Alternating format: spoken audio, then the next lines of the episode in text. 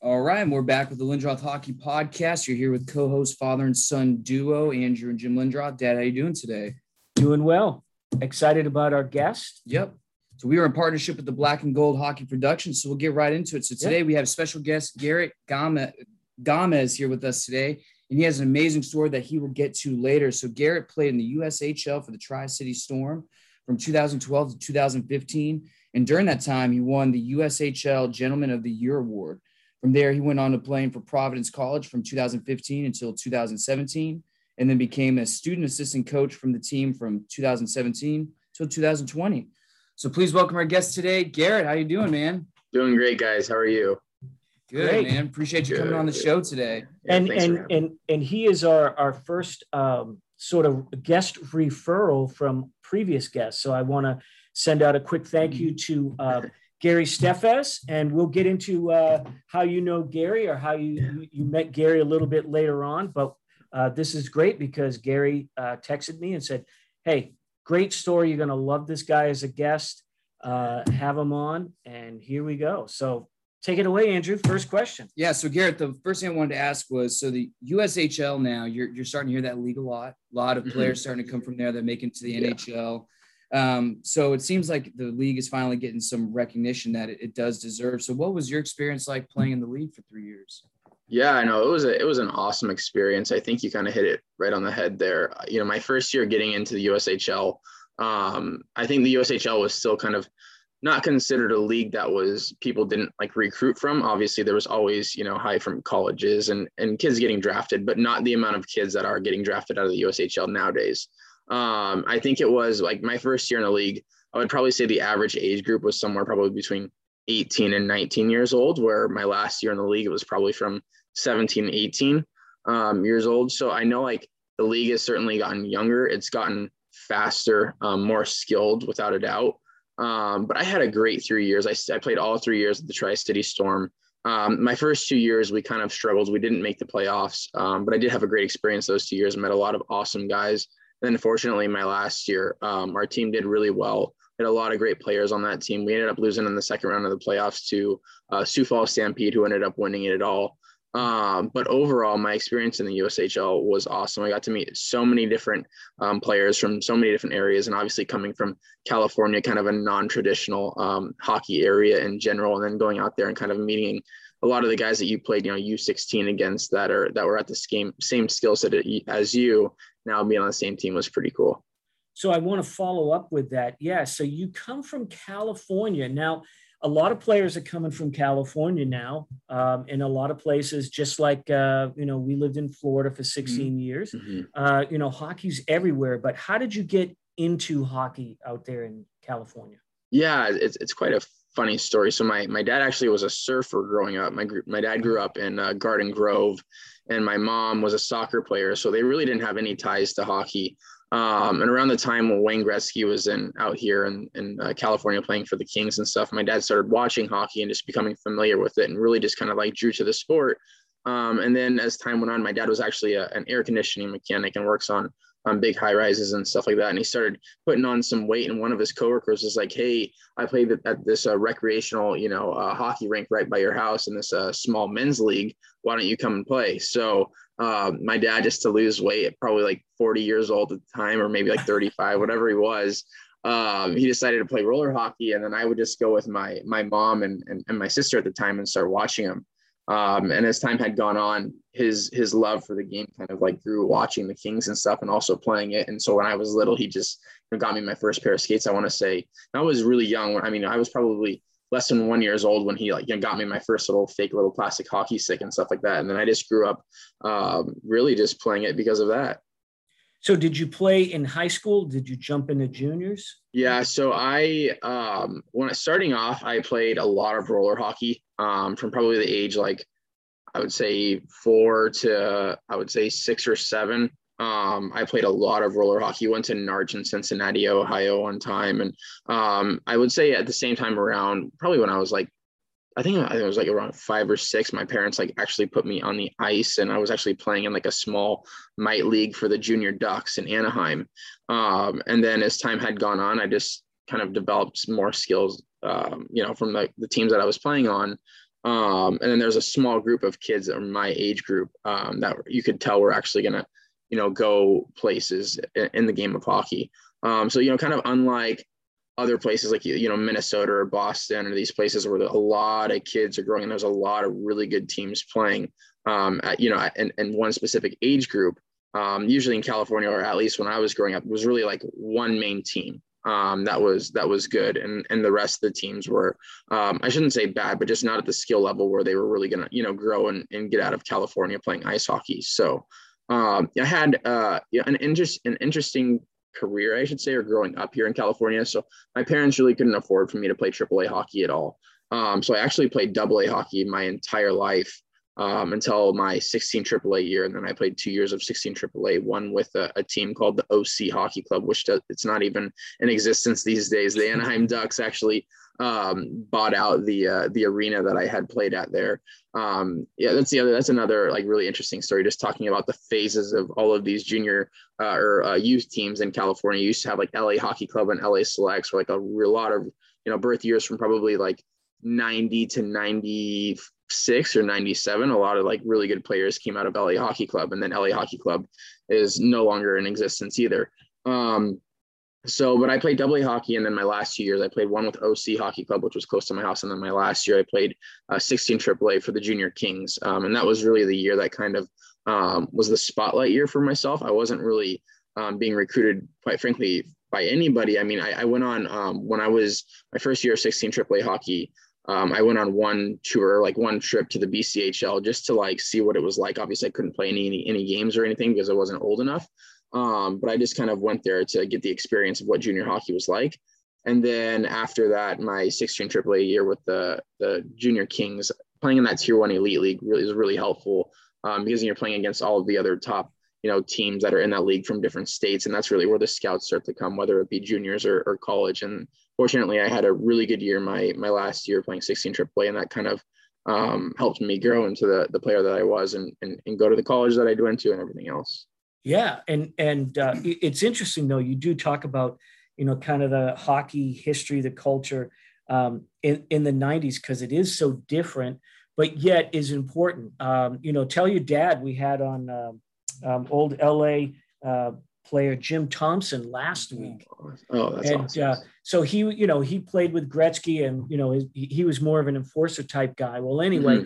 he would talk about the early '90s of of how you know they went to the Stanley Cup Finals, the Kings, mm-hmm. and how crazy it was, and the actors want to come in the dressing room and be the players, and right. And it, it, was a crazy time, but it definitely did, uh, you know, change the tide. Gretzky did I'm yeah. Oh yeah. Now. You know, change the whole like, hey, hockey's now a thing. Right. So, uh, but right. anyway, Andrew, I'm sorry. That was a long follow up question. Hey, that's sorry. Fine. that's fine. Um, so Gary, what was it like going then uh, from the USHL to Providence? I, would like to ask that question because I know that you know those type of junior leagues are very different compared to collegiate hockey. So what what was the mm. transition like between? yeah, I would say you know my I think one of the biggest differences is just like the, the small parts of the game um, that become, you know, when you like play minor hockey, for instance, like if, if you have good skill, you're to make it, you know, if you're, if, if you're a high elite skill, like, and a lot of the attention to detail stuff, like in the defensive zone and stuff like that, it doesn't matter as much just because you have so much skill and the other team usually doesn't have as much where you can kind of get away with those things. You get to junior hockey and obviously those small things get more important and then you get to college and they're even more important. I think the the hardest transition actually for myself was from minor hockey to juniors and just speed wise and side size wise it was like oh my goodness i'm playing with guys that are absolutely huge. You know, i never forget there was a guy, I think it was play, he was on Lincoln. Yeah, his name wasn't like Mike McKee, and he was like 6'6, 240 pounds, you know, and you're like, this guy can literally rip my head off. You know, I'm getting into the league. I'm 17 years old. I'm at the time probably 5'10, maybe 170 pounds, 175 pounds, you know. And so, so um so Mike, Mike was uh Mike was on our show two weeks ago. Yeah. Oh, was he really? Yeah, oh my he gosh. He, he's the one that plays for the Tulsa Oilers right now. Yeah. oh, that is yeah, too funny. He, he, plays here in Tulsa and he's gotten great. But yeah. yeah. that was our question to him was, you know, you, are always the biggest guy. I mean, he's yeah. six, six, five, five, two thirty-five right now. Right.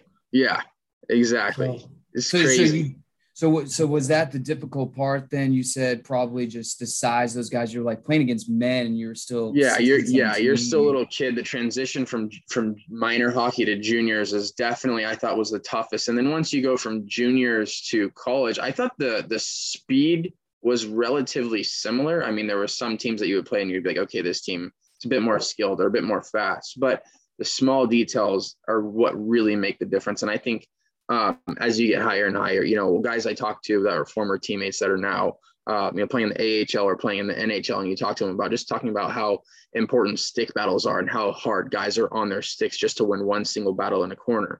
Um, those small things really make the true difference. And I thought, like playing for Coach Leaman, he's a very, very, very detailed coach. Um, you know, we our practices were really long, usually, especially Monday, Tuesday, Wednesday. Um, quicker practice on Thursday just because we're playing on Friday. But he was a very, very detailed coach. And, you know, I, I, think that's one of the main reasons why we were as successful as we were is because every single area of the game, whether it be the O zone or the D zone or even the neutral zone, you know, everything was meticulously thought out. Um, and we had a game plan to it. So, yeah, I think that was like just attention to detail um, is definitely probably the, the most, um, difficult thing or the most challenging thing that you'll you'll face as you continue to grow and it's honestly the biggest differentiator that you can make yourself when you're kind of growing in those leagues. So when you um, make the team for the friars in providence um, um, how were you recruited? And uh, we like to ask this to all the players that we've had on that have college experience um, what made you go there? Because if you're if you're going there, you've had offers to go a lot of places. So what was that experience like, and why did you pick the Friars? Yeah, I have a, a really interesting um, kind of journey throughout my whole college process. So I actually was originally recruited to the University of Denver. Um, when I so when I played after the end of my 16 AAA year, I had toured um, quite a few schools. I went to New Hampshire, Northeastern, Colorado College, Denver. Um, I think really, to be honest, any uh, most California kids' dreams are at, at, during the time that I was playing at least. Everybody wants to go to Denver because it's the closest college school, you know, um, back to California, so your family can kind of come visit you a lot. It's a quick, you know, two-hour trip from LAX to Denver, and they're right there for a game. Um, and so Denver was my dream school um, in the beginning, and I had committed to them. Um, and then the, the plan was that I would play two years in juniors um, and then go and, and go into Denver. Um, unfortunately, I ended up getting decommitted because my grades weren't good, good enough to get into the school. Um, when I was in when I was in uh, high school, I just I didn't really. It wasn't that I didn't care about my grades. It was kind of tough. I had a situation where um, because ice hockey isn't an approved high school sport because it's not like you're playing club. You're missing school all the time, especially when you're playing in the Tier One Elite League.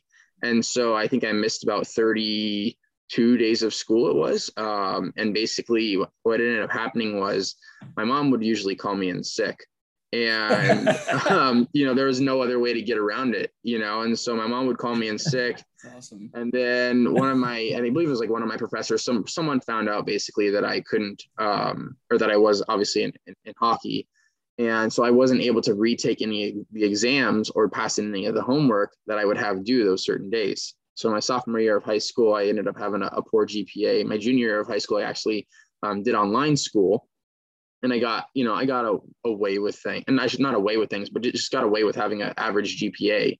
Um, and then my my senior year, I was actually in Kearney playing juniors in Nebraska, so I went to school there. Um, so I ended up getting a call from David Lassonde, who was the assistant coach, David Lassonde and Steve Miller, who had recruited me to Denver, um, and just said, unfortunately, because of your grades, you can't get into the school. Um, that following year, uh, my third year in the USHL, uh, Steve Miller actually uh, left Denver and he went to Providence College. And so that was the same year that they had won the national championship. And I ended up having um, in the, uh, I'm forgetting the name of the tournament, but, or the Fall Classic is the tournament that the USHL does.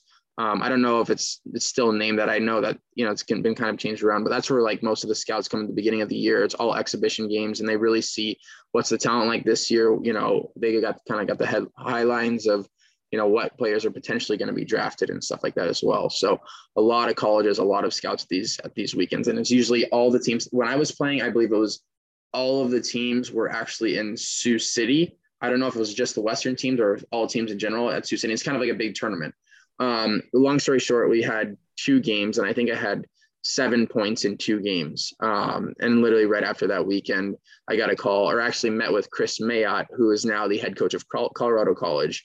Um, but he said, Hey, uh, Steve Miller is going to give you a call. We want you to come to Providence. So, you know, I, I love Steve Miller. Um, I love David Lassonde. I was grateful for the opportunity that they gave me at Denver.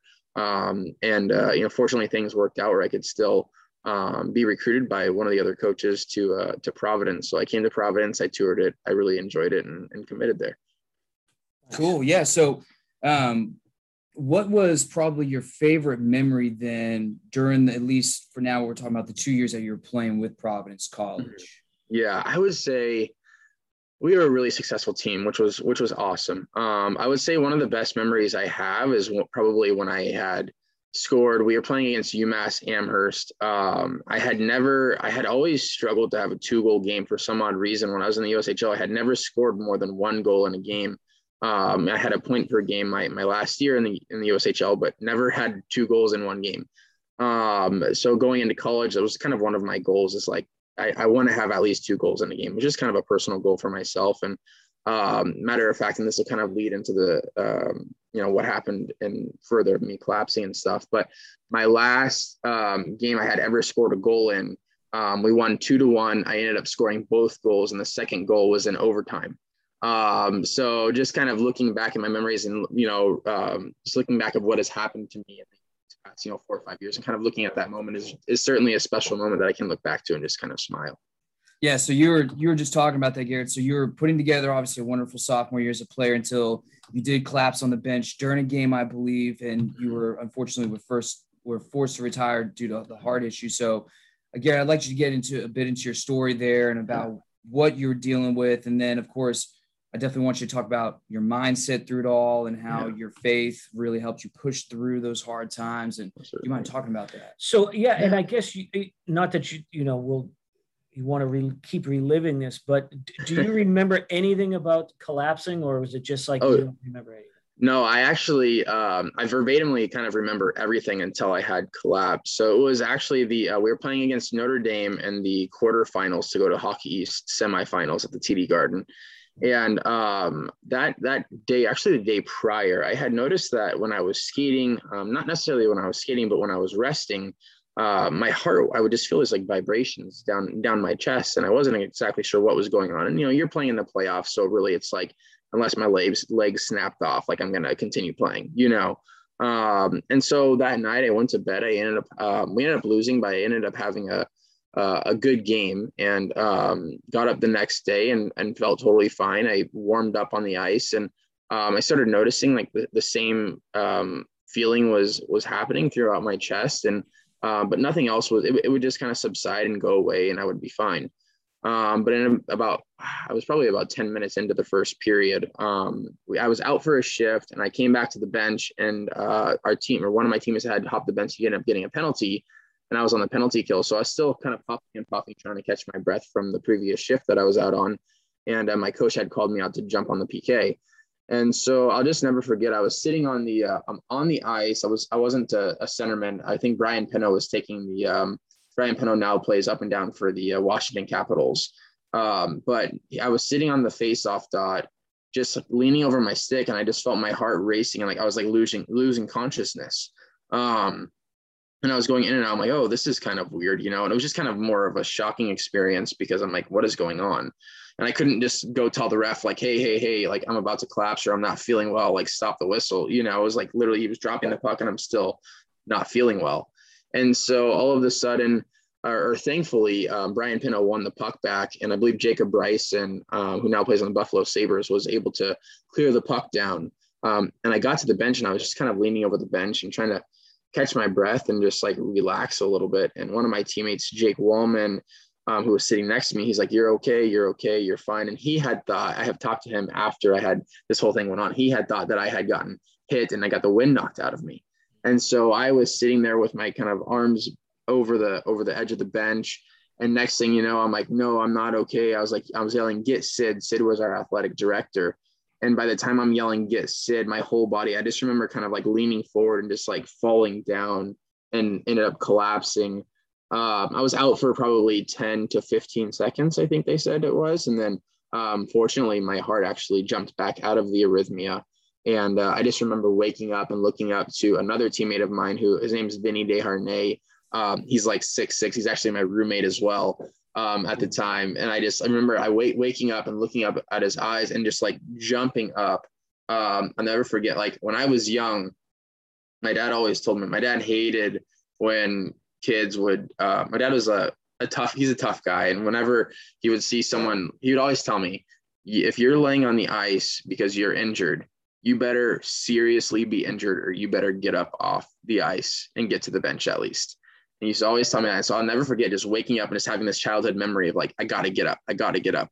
And so I literally just jolted up and then I felt like nothing had happened. I mean, yeah, I felt like I just had gone to sleep for, you know, 15 seconds and woke up refreshed and ready to go. And so um, a bunch of personnel, a bunch of doctors from um, the Notre Dame side had run across the bench um, I was rushed to a back room. And at the time, actually, our athletic trainer was dealing with one of our other players who had separated his shoulder in the game. And so he was in the locker room putting ice on one of my other teammates' shoulder. And I walk into the room with one of our other assistant coaches, and he's like, "Why? Like, why are you back here? What's going on?" And like uh, Scott Borek was helping me, and he's like, he collapsed, like he was just out, like completely unconscious. His eyes were in the back of his head, um, and he's like, he's woken up. And by that time, the EMTs and everybody had come in um, took off my chest protector and everything. Had put um, an EKG system on my chest and found out that I was still having um, some low PV or some PVCs every so often. So they decided to to send me to Notre Dame uh, to the Notre the local hospital and uh, stayed there a night. And then basically from there went back to uh, Boston, was stabilized, went back to Boston the following day.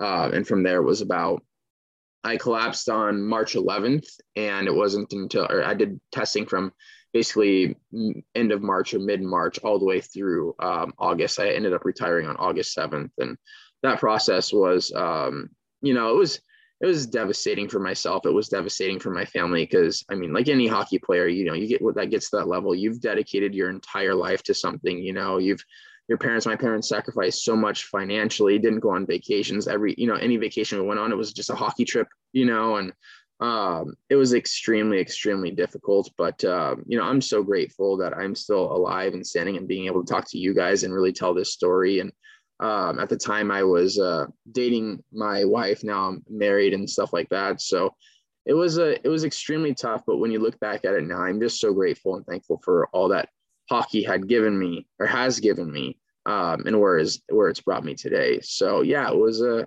it was a crazy experience, and over that over that five or six months of testing, did a lot of like uh, VO2 testing. They did a um, uh, a test where they actually go through my main artery in my leg, and they send some wires up into my heart, and they basically pace my heart, and they try to uh, create the arrhythmia to happen and they can actually, um, if they can find where the arrhythmia is happening, and basically an arrhythmia is just an electrical impulse and it's being caught somewhere in the heart because of, for in my instance, it's dead scar tissue. I have some uh, dead part of my heart, and so um, the the arrhythmia, the electrical impulses, instead of pulsating the heart as the electrical impulses impulses are coming down, it's getting caught, and it's basically it's going like spinning like crazy inside one part of the heart, my lower ventricular uh, part of the heart, and it basically just going crazy. And that's what happens. And then the blood can't get down from um, through my heart to the rest of my body and back to my head. And so um, it was a it was a it was a crazy process, and really it didn't it didn't stop there. I uh, after having to retire about a year year and a half later. Um, I had another incident in the beginning of uh, 2019. Yeah, tw- beginning of 2019 in January where um, I had an, another arrhythmia. And um, right after I had decided to retire, sorry, kind of going all over the place. Right after I had to retire, I had a loop recorder put in my chest because the doctors still couldn't figure out exactly. The, the main reason that I had to retire is the doctors couldn't figure out what was causing the arrhythmias. They noticed that I did have some scarring in my heart, but they couldn't they couldn't get the arrhythmia to um, happen again and couldn't locate it. So they couldn't cauterize the part of my heart that needed to be cauterized in order for it to start flowing properly again. And so um, they put a loop recorder in just to make sure that, okay, how often are these arrhythmias happening? How often are they sustained? Because a lot of people will have a PVC every so often, but the main problem is if they're sustained for a certain period of time and at a rate that your body cannot handle, that's when you end up collapsing. And so um, the loop recorder had caught about a year and a half later. My heart went into another arrhythmia. It was at 297 beats per minute. Wow. And so it was just going like, you know, brrr, just absolutely insane. And he called me in. And so I ended up having to have uh, a defibrillator put in about a year and a half later. So I have, uh, it's kind of about a hockey size puck. It's called a subcutaneous ICD. So basically, instead of it uh, being at the top of your collarbone and it going through your veins down into the heart, this one um, is new from Boston Scientific and it basically protects a lot more for infection and especially if you're going to have it for a long time. And it's all outside of the heart. So basically imagine having a hockey puck um, kind of on your left rib cage and then there's a wire that goes across my left rib cage to my sternum and then a rod that goes all the way up my chest and that'll actually you know that will shock me if i uh, if i ever need it and if i ever collapse again but yeah it's a, it's a long story like i said but i'm super grateful for how things have turned out. I know, I mean, I would do anything to be able to play hockey again, but um, you know, I'm very, very fortunate to really even be living right now. So just to say, you know, that I'm talking, being like I said, being able to talk yeah. to you guys and enjoy, you know, enjoy my family, enjoy my wife and and the precious things that that life gives. Um, just super, super grateful for it. Yeah, I mean, like like I told you off air, my my wife's a physician. The listeners know that, and uh, so I was asking her a little bit, and now uh, because I'm not going to try to pronounce anything, I, I, especially with my Boston accent. But, um, so the diagnosis is what ventricular? Yeah, tachycardia. So it's SVT, sustained ventricular tachycardia, um, and it's caused because I have uh, scarring in the heart um, from. They think it was a potential virus that I had previously um, when I was actually in juniors, I had this virus. I was sick for I was 10 days in the hospital um, right after the end of my June, my last year at Tri at the Tri City Storm. Um, I had just felt sick one day, and um, my wife came down at the time, my girlfriend, and uh, I was at my billet house, and she was just upstairs. Uh, we had a very my wife had a very good relationship with my billet family, and she would just go hang out with them even when I wasn't there sometimes. And uh, she had come downstairs, and they took my temp, and it was like 104.5 so they ended up sending me to the uh, to the hospital, and it was basically about ten or eleven days I was in the hospital. They still to this day do not know what virus I had. Um, all they know is it went from it went to my heart, it went to my liver, it went to my spleen, um, went basically all throughout my body. Unfortunately enough, um, I was able to get rid of it, but they did think they do think that that virus potentially could have caused the scarring in my heart that led to these um, to led to this tachycardia. Yeah, and my my wife does say we were talking uh, a little bit about it, and she was saying, yeah, that that can be fatal, and more it yeah. it usually is fatal, mm-hmm. uh, especially if you keep having those attacks. So, the night before the game or the day before the game, um, where you had your collapse, was that the first time you felt like, hey, something's going wrong with my heart? Mm-hmm. That was the first time ever where I had ever felt anything. You know, I had actually, um, after I was sick with the virus, I actually went to a cardiologist in California and did stress testing there. Every look, everything looked totally fine. Um, he said, you know, you, you should be fine going back to playing sports. You know, everything is looking good. Your vitals are good. Your heart's pumping well. All of your veins, everything looks fine. Um, and so it wasn't until that day beforehand where I had felt something. And then, uh, you know, the next day ended, ended up collapsing. So, um, you know, sometimes things just take time. Unfortunately, you know, you get older and, you know, you start getting, you know, other symptoms that you feel like you've never had before. And I think it was just a case where, um, you know, your body, you put a lot of wear and tear on your body. I, uh, I was very busy during college. I also double majored in finance and accounting.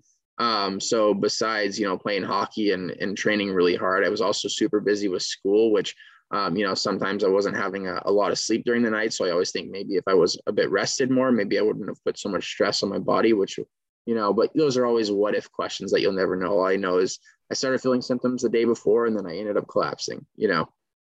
Yeah, and so you ended up becoming a student assistant coach for Providence yeah. for the rest for the remainder of time. So how did that opportunity come about, and what was your experience like being able to still help your team out? Yeah, I know it was it was awesome. It was a great time. Um, I'll never forget the the phone call I had with Coach Leaman after I told him I couldn't play anymore.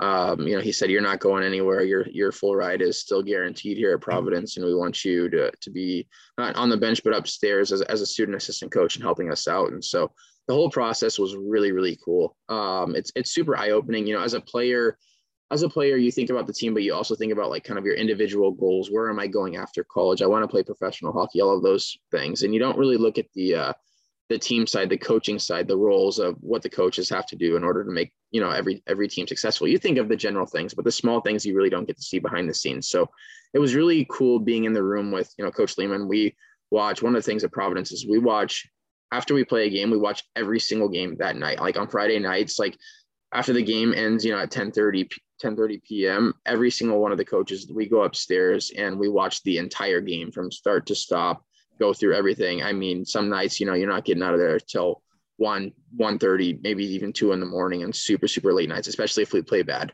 Um, but, uh, you know, it was, uh, it was a really cool experience. We also, so we had coach Leaman, which awesome coach. Um, Ron Rolston was there um, my senior year. He is an unbelievable coach. He's actually the head coach of the Buffalo Sabres uh, a bit beforehand. Um, also, Scott Borek was there during that time. So a lot of awesome coaches that um, you know I was able to like learn from and just kind of get the experience of what the the whole coaching lifestyle is about. So I had a I had a blast. If you had to kind of, I'm putting you on the spot. If you had to pick like two major eye-opening things from looking at hockey from the player perspective to the coach perspective. Mm-hmm what would it be? One of the, I would say one of the biggest things is just the individual outlook in regards to a player's view in regards to what their success is on the team and then a coach's view of what's the team success and i think one of the biggest challenges that coaches face is how do i get a team of guys that are you know I want to push them for one combined goal, but also make them individually as successful as they need to be to move on. And there's a fine line between the two. Um, and then also, I just think, I think one of the main things that uh, like a coach can do to really help influence a team, which I thought Coach Leaman did really well, was just the amount of discipline that he had in the game, um, and just basically how his role as a coach and how hard he worked really um, kind of pushed us and made us and held us accountable to kind of our end of the deal of, as a player of, of working hard. So, yeah, I think really just kind of getting the team um, pushing towards one goal, but also helping them individually um, achieve the goals that they want to achieve, and also just you know as as a whole, um, just helping like like I said, just helping the team grow is I think one of the biggest challenges that coaches do face that actually a lot of people just take for granted um, and I think that's the reason why a lot of the small things like watching a video till two in the morning. Um, you know, I've heard from other coaches and, and other, you know, organizations, they're not, they're not doing that, you know, and um, our practices sometimes are super long. You talk to some of the other teams and, and they're not, but in the end, I guarantee you like there might, there might be some players that come out of Providence and say, you know, oh, that was really tough, or I didn't get a fair share or something like that. Well, you know, to be honest, like life isn't fair and you've got to work for your opportunities. You really do. I even struggle as a player sometimes, like Coach Leaman and I, we got into some arguments, but at the end of the day, um, we both knew and we both he he held me accountable. That was the thing. And as I continued to work hard, I was rewarded for those things. Um, and so I think it's really tough for you know coaches these days to I shouldn't say just in general to really motivate every single player on the team to push towards a goal, even when sometimes they're not even getting the opportunity that they are even working for. You know, things just get really competitive and and it's tough. But in the end, um, he really did motivate us. And by the way he worked and, um, you know, off the ice and, and doing his job, it really motivated us to uh, push as hard as we could as well. So, and, and I don't, I don't mean to rub salt in, in any wounds here, but, you know, like I said, you, you, you played freshman and your sophomore year. Uh, you know, I mean, the whole, you know, what, what could have been, uh, you can guess at, but, you know, you were on track to having a very, very uh, promising career. Like you said, this wasn't at some Division two or three school. You know, this is a school that's one of the best hockey teams uh, in the collegiate world. And like you, like you, mentioned, most a lot of your teammates did go on to play uh, professional hockey. So obviously a difficult time, but um, you know, we did talk a little bit about uh, FCA, the Fellowship Christian Hockey Association. We talked a little bit about your faith. Um, why don't you talk to us a little bit about how your faith kind of got you through this horrible experience of you had to make that decision say, okay, hockey's not going to be what I do. Yeah, yeah, most certainly. I think that was one of the one of the biggest things. And I, I was raised in a Christian household growing up, and um, you know, I, my parents are always, you know, made me realize that hockey isn't who I am. It is just it's just what I do. It's it's the gift that God has given me to to share His word and to influence other people. Um, and I had that blessing for a long time and still do. I'm able to come and talk on this and talk about my experience. But really, I, I faced so many challenges in life, even when I was little, um, you know, playing on double A hockey and kind of having that fear that I was never going to be able to play in, in juniors or even play college hockey because who's going to recruit a kid that's playing double A hockey from California? My parents are like, stay true. God's going to be faithful. He's going to show you the way. He's going to take care of you. You just worry about what you can control, and that's working hard. And that's what we did. We played on the teams that we could afford, and we worked really hard, and God opened those doors. It was the same thing that happened when I got decommitted. I was extremely sad to, you know, you call your parents, your parents work so hard, like I talked about before, you know, when I had to retire and talking to them about that, but even more so, your parents work so hard to get you to where you want to be. They paid so much money to be in California and help you travel all of these places to play hockey. And then you got to call your parents and say, Hey, I'm sorry, I'm getting decommitted because my grades weren't good enough in high school and I couldn't man up enough and get good enough grades. And I let you guys down, you know? And um, so I had to face that. And I'm like, God, like, how am I going to get another full ride? Like, I need to get a full ride to a school. There's no way that I'm not getting a full ride. I know I'm the player that can get one. And I'm gonna, so I ended up working really hard. And fortunately enough, God opened doors there. Um, and so there was a lot of things that happened in my life getting to this point that God had already shown me, look, I've taken care of you here. Um, why do you think I can't trust you in this area? And so getting to the whole experience, yes, the collapse was extremely hard and having to officially retire from hockey is obviously a bit more drastic than any of these things had ever been in my life but there's a lot of things that god had already shown me in, in my career and the support that i had around me where it was like wow i am absolutely devastated but no way is my life over you know my because my my hockey is just what i do. It's not who i am. Who i am is found in christ and christ you know i firmly believe that when we give our life to christ our life is not our own anymore. And so, whatever happens in our life, God is going to use for his glory. And so, this whole, um, you know, chapter of my life that I've gone through, the amount that God has grown me and built me into the man I am today, the, uh, you know, the husband that I am and stuff like that. I'm just, I look back and I'm just like, I am so grateful. I am so blessed. There were days where I was extremely upset and quite frank, depressed. Like, what am I going to do with my life? All I wanted to do was play hockey. Like, you know, I double majored in finance and accounting because I thought someday when hockey is eventually over, hopefully 10, 15 years down the road, I'll be able to have a background in school that will allow me to transcend into whether it be hockey or business, something, um, something that was of a good value, you know.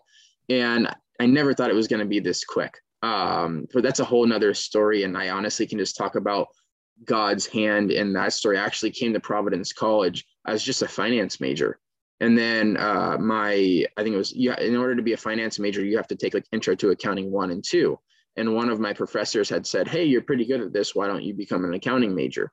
I said okay i'll try it out. And it was tough. I remember days i would I, a couple of my teammates you could talk to them i'd be like i don't know how i'm going to do this. Like I, I, I think i'm going to have to drop one of these majors. It's just too tough. And even then they would encourage me be like man uh, my direct roommate Vinny Desharnais, who played uh, this past year on the uh, Bakersfield Condors, um, there would, he would always tell people there would be times where he would not see me. He would go to bed. I would still be studying. I would go in, get a few hours, five, six hours of sleep, and wake up and be out of the room before he would wake back up. He'd be like, I literally haven't seen Garrett in four or five days. You know, what, I'm his direct. What was his major? Oh, I think business man, business management, business yeah. management. Yeah. And so, you know, it was just, but one of the big things that I had learned that God had shown me in the whole process of being decommitted when I got to college was I'm going to take my grades seriously. You know, this is going to be something that I had learned from being decommitted from having bad grades in high school. Looking back at it now, I said, God, I learned that lesson then. I'm going to be a d- disciplined person. I'm not going to take it easy. And I want to achieve something that people say isn't achievable, you know? Um, and so being able to do that and like having that motivation and then hear what I you not know that God would use that in my life, that story of being decommitted to kind of push me. And then two years later, I end up collapsing. And now I can now use that degree to get me to the job that I am now.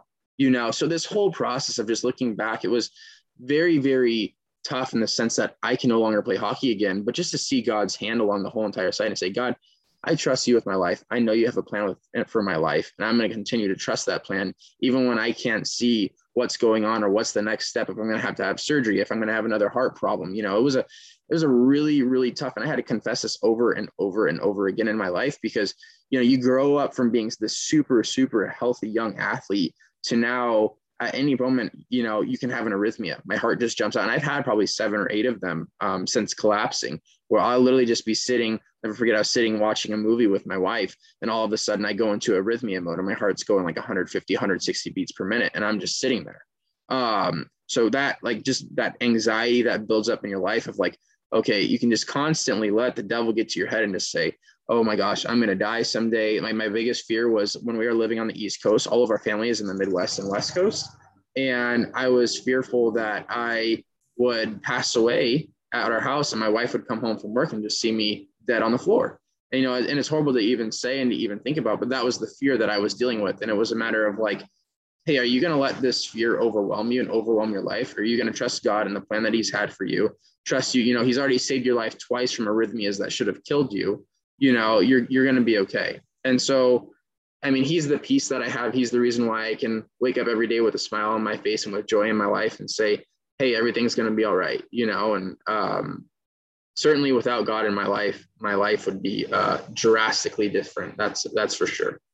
I want uh, two two questions, and then um, and again, we're grateful, Garrett, for you to uh, give us time. We won't we won't keep you on. Maybe a follow up question, but so where and and you're I assume you're around Andrew's age, 25, right? 25, 26. Yeah, tw- yeah, 26. Yep. So, you know, when we're talking about this, you know, we're not talking here to our listeners that might not know your story. We're not talking to someone that's my age in their 50s.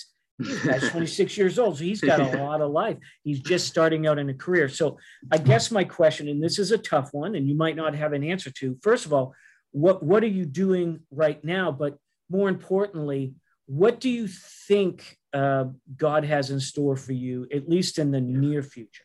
Yeah, most certainly. So currently, I am working for a company called PricewaterhouseCoopers. They're a public accounting company, one of the big four public accounting companies, and um, I'm in their assurance branch. So I do a lot of auditing with. Uh, right now, I'm focusing on private equity clients.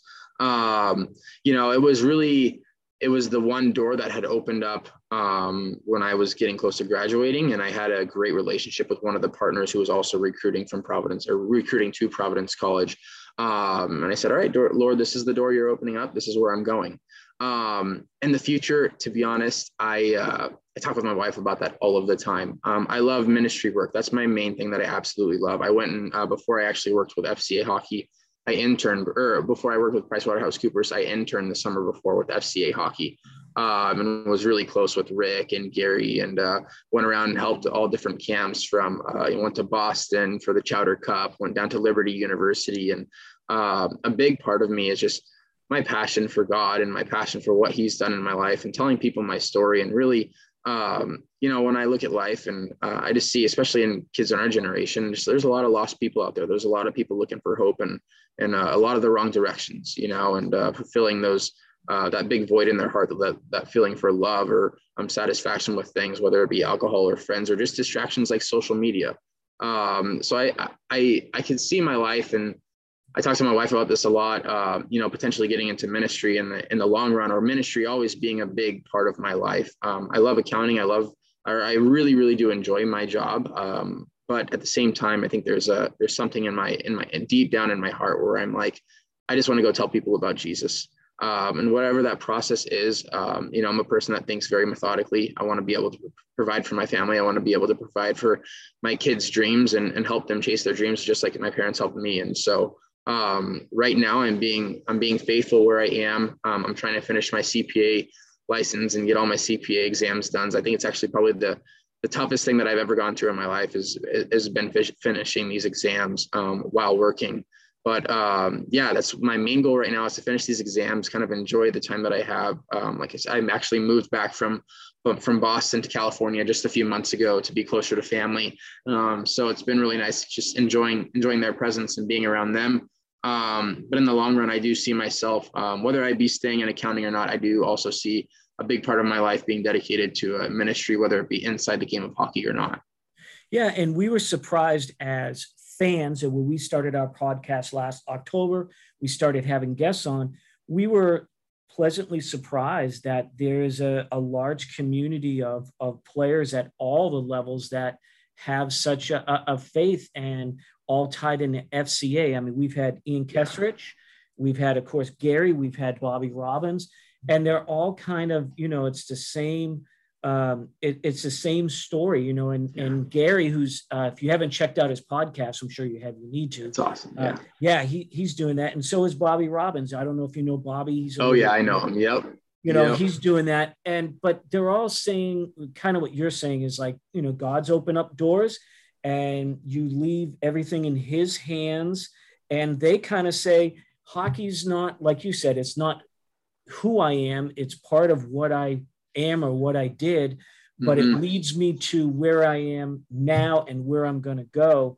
Exactly. And, you know, they're all just saying all the experiences just kind of led right up to right where they're at now and, you know, right. a lot yeah. in the ministry. So uh, we yeah. were surprised about that. I mean, you know, as, especially coming from the Boston area, which you know well, you know, right. it's not, uh, you know, it's hockey's, you know, this old big bad Bruins and, yeah. you know, all these fighters and everything. And right. You're not, you're not, talking about Christ, you know what I mean? Exactly.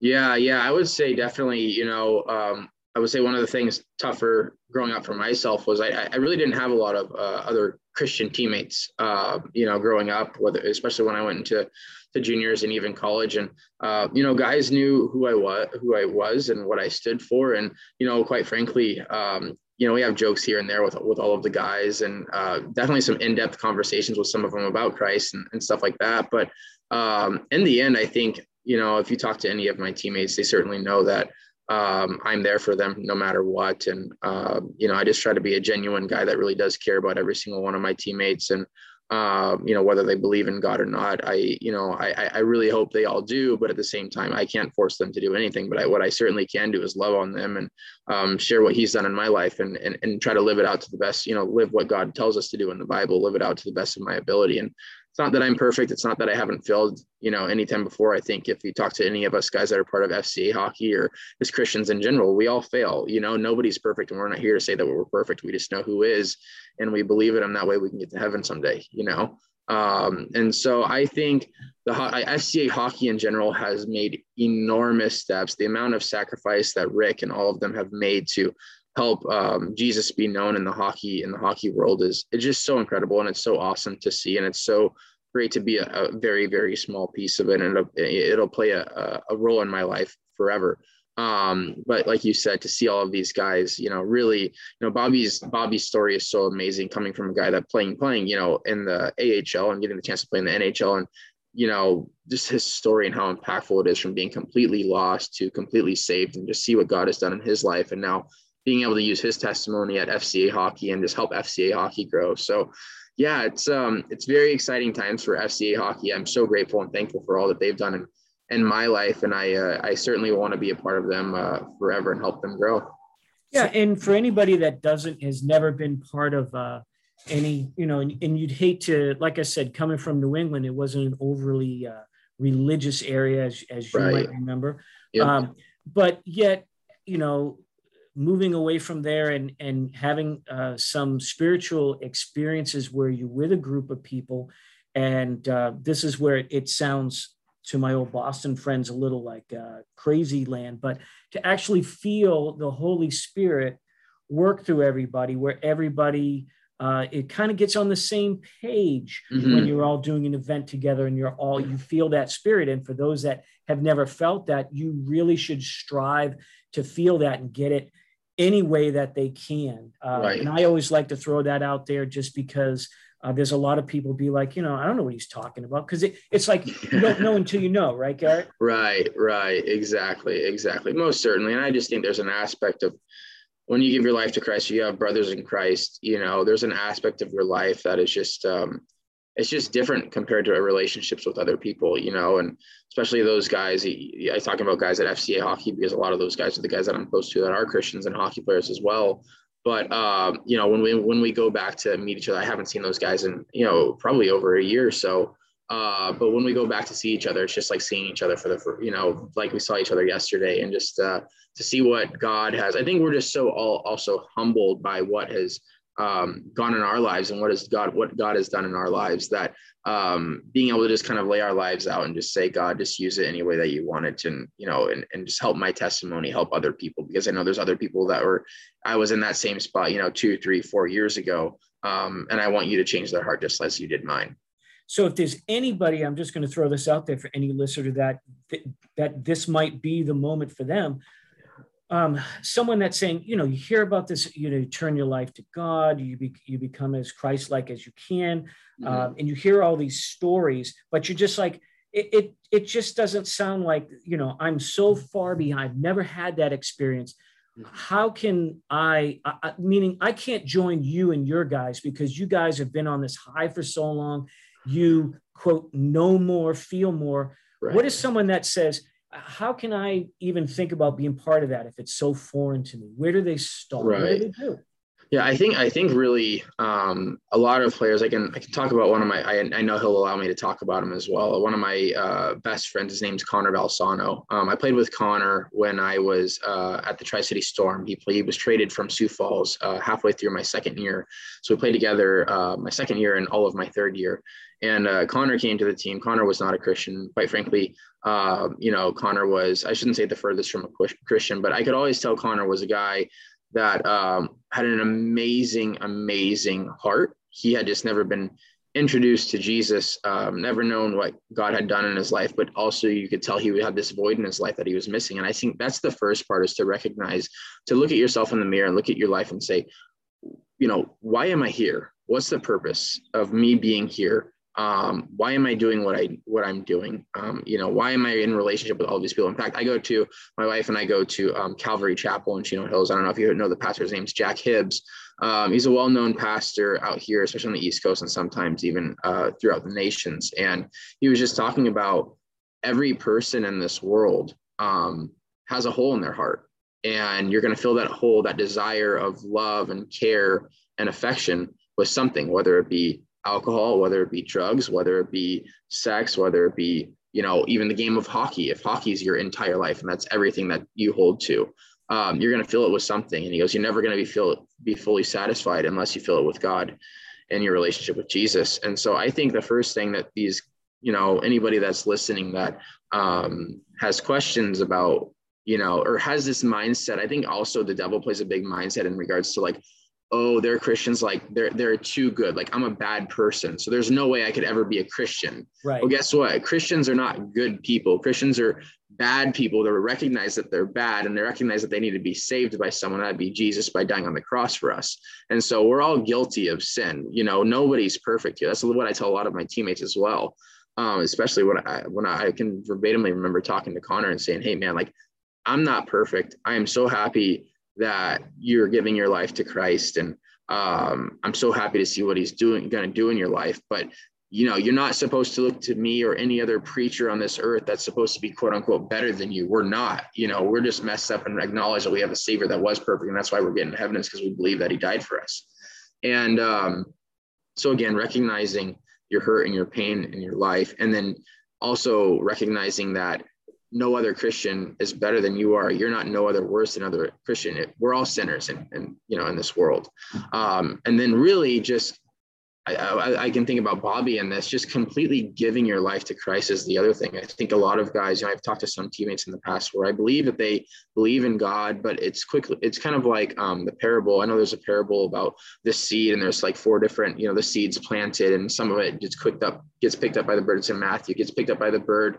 And, you know, he, and Jesus talks about how, um, there's different people in life that will hear the word, but then quickly be distracted by the ways of the world and fall back into the word or fall, fall back into the world. And there's other people that actually take the word and sow it in their hearts and really grow and transform their lives. And when I think about Bobby Robins, it's a direct example of a guy that, you know, really took God's word as true, embedded it in his. I remember when he was one of the first things that he did um, before he was even involved with FCA hockey, he had followed me on Twitter and he was reading the Bible in a year and he was filming himself every single day reading the Bible in a year. And I talked to him about that and how hard that was for him to be dedicated to read the Bible every single day to read on that plan and film yourself doing it, you know, just to hold yourself accountable. But he just completely surrendered his life to Christ. And now you're just seeing the fruit of what God has done and doing in his life because of his dedication to Christ and just allowing Christ to really show him who he truly is and who God truly made him to be, you know. Um, and I think a lot of people, when they recognize people like Bobby Robins and even myself and other people that are Christians and see what they've done in our lives, even though we're not perfect, just know that you can come to God. And when you do come to God, he is going to show you, he's going to give you the peace in your heart that you've never had before the joy, the peace, the love, the care that you have, even when you're going through good and tough times.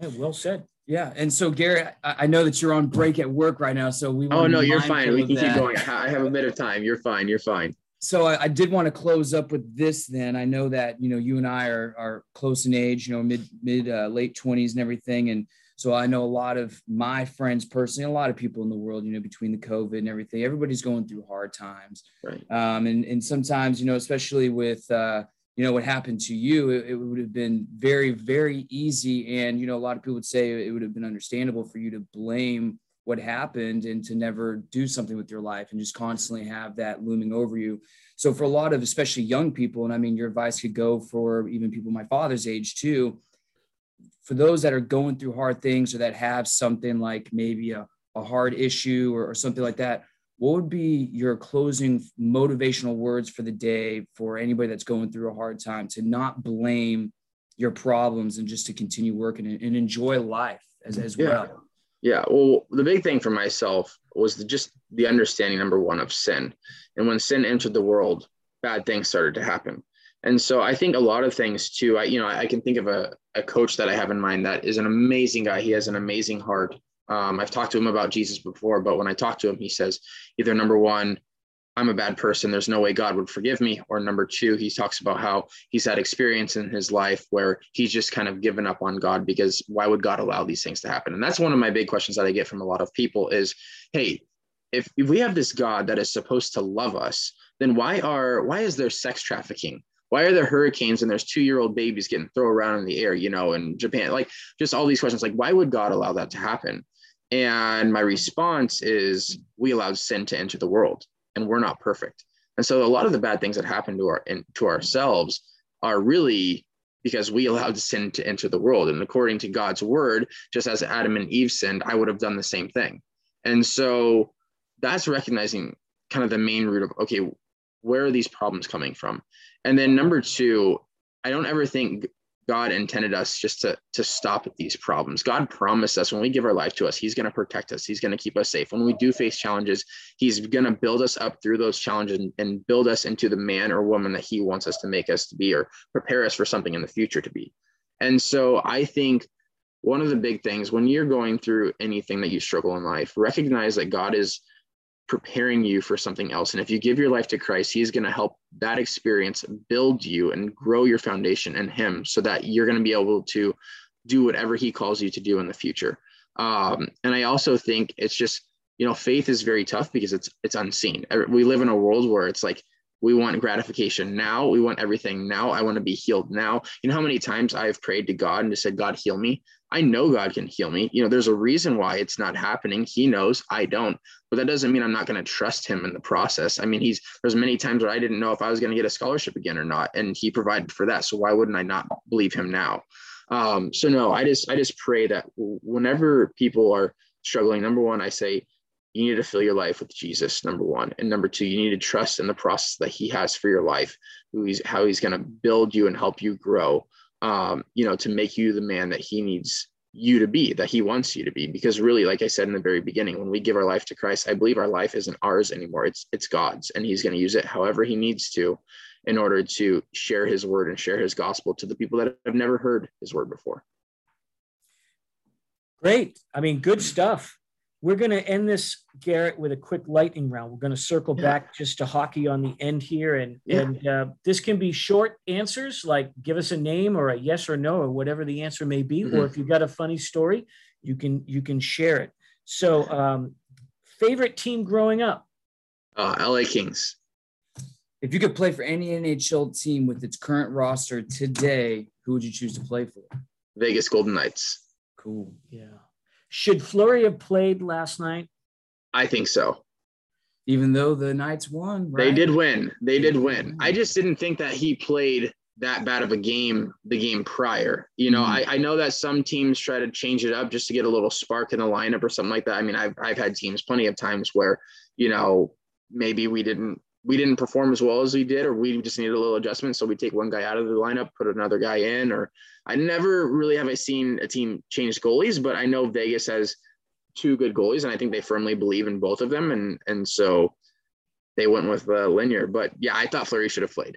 yeah, I mean, n- not to get off on a tangent, but this is kind of, I guess, a a, a, a question from fans to someone who's who played the game at a, at an extreme high level. Um, you know, my wife is always watching the game. She loves hockey. She knows hockey, but she's mm-hmm. like, stay in the net. Why do the goalies feel that they have to touch the puck? You know, because I mean, I'm talking about Fleury's. Look, he mishandled the puck. If you've ever played the game, the puck jumps on you. Happens. And, happens. and while yep. it looks like you should have had it, it's not your fault. It just it's a, exactly it's, things happen. So, yeah. Um, but do coaches? Uh, I've asked Ian. You know, he was he, he was a goalie. Uh, you know, do the coaches say anything? And they say mainly the coaches leave the goalies alone. I don't know if that's your yeah. experience, but does that drive the coaches crazy when goalies start to like? There's no reason he had to touch the puck. Right, right. Yeah, I would say it kind of depends. I've had coaches. Being is totally right. Like usually the coaches just leave the goalies alone and just kind of, you know, goalie is a very unique sport uh, or unique position in hockey. Um, but I've seen some coaches where it irritates them um, and other coaches where it doesn't. I think it also depends on the skill set of the goalie. Like some goalies are really skilled at playing the puck. You look at Smith on Edmonton, he's like ridiculously skilled at playing the puck. You know, the guy could practically be a sixth like defenseman, you know, on the on the ice. Um, but there's other coaches where they're just like, hey, stay in that. And especially if they see something happen like one or two times where it makes them feel uncomfortable about uncomfortable about the goalie going out of the net, they'll kind of tell them, "Hey, just stay in the net," you know. Um, so I've, I've, seen it. I've seen it both ways. Yeah, I've seen it both ways. So, right. so speaking of the Vegas Golden Knights, what are the rest of your playoff predictions? Oh, don't, don't say Montreal. No, so I this is a black and gold production. No, I I say it's gonna be Tampa and Vegas in the final, and then I say it's gonna go to Game Seven, and Vegas is gonna win. Wow, okay, that would be go. awesome. There you yeah. go. Uh, favorite line mate of yours? Favorite line mate of mine. Oh my goodness, that's a hard. That's a really hard question. There's a lot of guys that I've had that are just awesome, awesome teammates. Um, one guy that I can think back that I still have a relationship with this day, and I think this is my favorite oldest teammate I've ever had, including junior hockey and college. Um, we still talk today. His name's Kyle Eastman. Kyle actually ended up playing at Robert Morris for, I believe, a year or two years. And then he ended up going back home just to a local college in Buffalo, kind of just retired and um, decided he didn't want to play hockey anymore. But awesome guy, a guy that we actually started the first year together as rookies and juniors. Um, and I've just, we stayed, we we're the only two guys that stayed at Tri City Storm for all three years um, playing there and then ended up going to college, but have still stayed in contact with each other. So I had a lot of amazing, amazing teammates, guys that are truly my best friends and guys that I've known for forever. Um, he's just the guy that I've, you know, played the longest with and still have a relationship with. And he's an awesome, incredible guy as well. Nice. Loudest crowd you've played for? Loudest crowd I've played for. Um, I'm trying to think for or against, just like in a building in general? Yeah, in general. In general. Okay, I would say Sioux Falls against Sioux Falls Stampede, my last game ever playing. Um, they had gotten to their new arena. Um, I think it's called like Sanford Health Arena in in Sioux Falls, and the building was practically sold out. You know, it was like about eight to ten thousand fans there at, for a USHL game, and we ended up losing, which obviously wasn't fun. Uh, but but but it was super loud, and it was a it was a super exciting game to play in. And lastly, uh, your favorite hockey memory, if you can pick one. Oh man, favorite hockey memory. I just have to go back to being uh being little and uh, playing in the garage with my dad. You know, being three, four years old, and you know all of the hockey relationships and the times that I've had actually playing are great, but nothing can compare to your dad teaching you as a young kid when you're shooting holes in the wall, you know, in the garage, and your dad's teaching you how to to, to, make a slap shot and my dad takes a slap shot and puts a hole through the drywall in our garage and i'm like oh my gosh i want to be able to do that when i get bigger you know so um, just the relationships that i had with with my dad playing hockey in the in the garage when i was little is uh, something super special to me and something that i'll uh, you know be uh, be dear to my heart forever well, I can say this, Garrett. Uh, you're an amazing young man. I can say young man because he is a young man to me, Andrew. uh, amazing young man. We're certainly going to uh, follow um, um, your career and uh, and hopefully your your ministry and uh, you know tied into this uh, little community we're starting to get into the hockey community. Yeah, we're going to pause this, but officially we want to thank you for coming on the show, and we'll say goodbye right off here. So, we, but we do want to thank you for coming on the podcast. Hope yeah, you had a good time. yeah, thank you guys so much for having me. I appreciate it. Great guest. Yeah, absolutely great guest. Amazing story. You know, and this is why I enjoy that we get all sorts of different guests on the show. You know, we're not just trying to get NHL players and getting their experiences. There's a great stories from players all over different leagues, and obviously an unfortunate story. I mean, it's you know his his career was cut very short, and he's my age or a little older, and right. you know that's it sucks that your dream is taken away from you. But it sounds like he's got other dreams and aspirations, and that's just you know amazing for him that he's able to keep that mindset. Well, like you said, you know, and, and for, I mean, every one of our guests, I mean, there is life after hockey, no matter how long or short your career is, but hockey is kind of the thing that, you know, helps form you into who you are and where you go. So uh, a great story. We're going to keep in touch with Garrett. I mean, amazing young man. Like I said, he's your age. So he's an amazing kid in my eyes. And uh, we wish him all the, the best and follow us on all of the podcasts. I mean, I don't think we have to name them all anymore we're on every one of them. Yep, we are. So we want to thank our listeners. Our listener base continues to grow according to uh, the demographics that we get yep. in the data. So uh, you guys like what you're hearing, and we will have our next guest on. And should we mention any confirmed guests? Yeah. So our next guest next week is going to be Douglas Smith. If you guys have ever watched the movie Goon, he is the co-author of the story as well as the guy who is Goon that is the character. This is about him.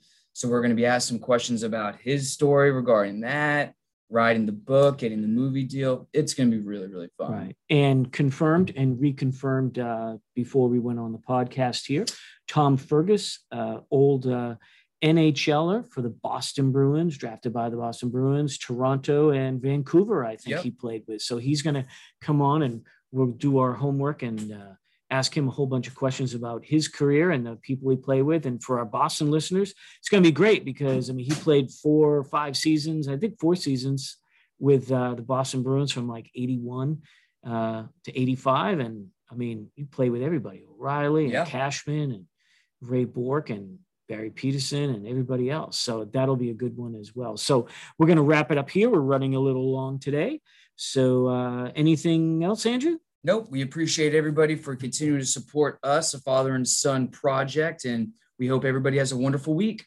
Everybody take care.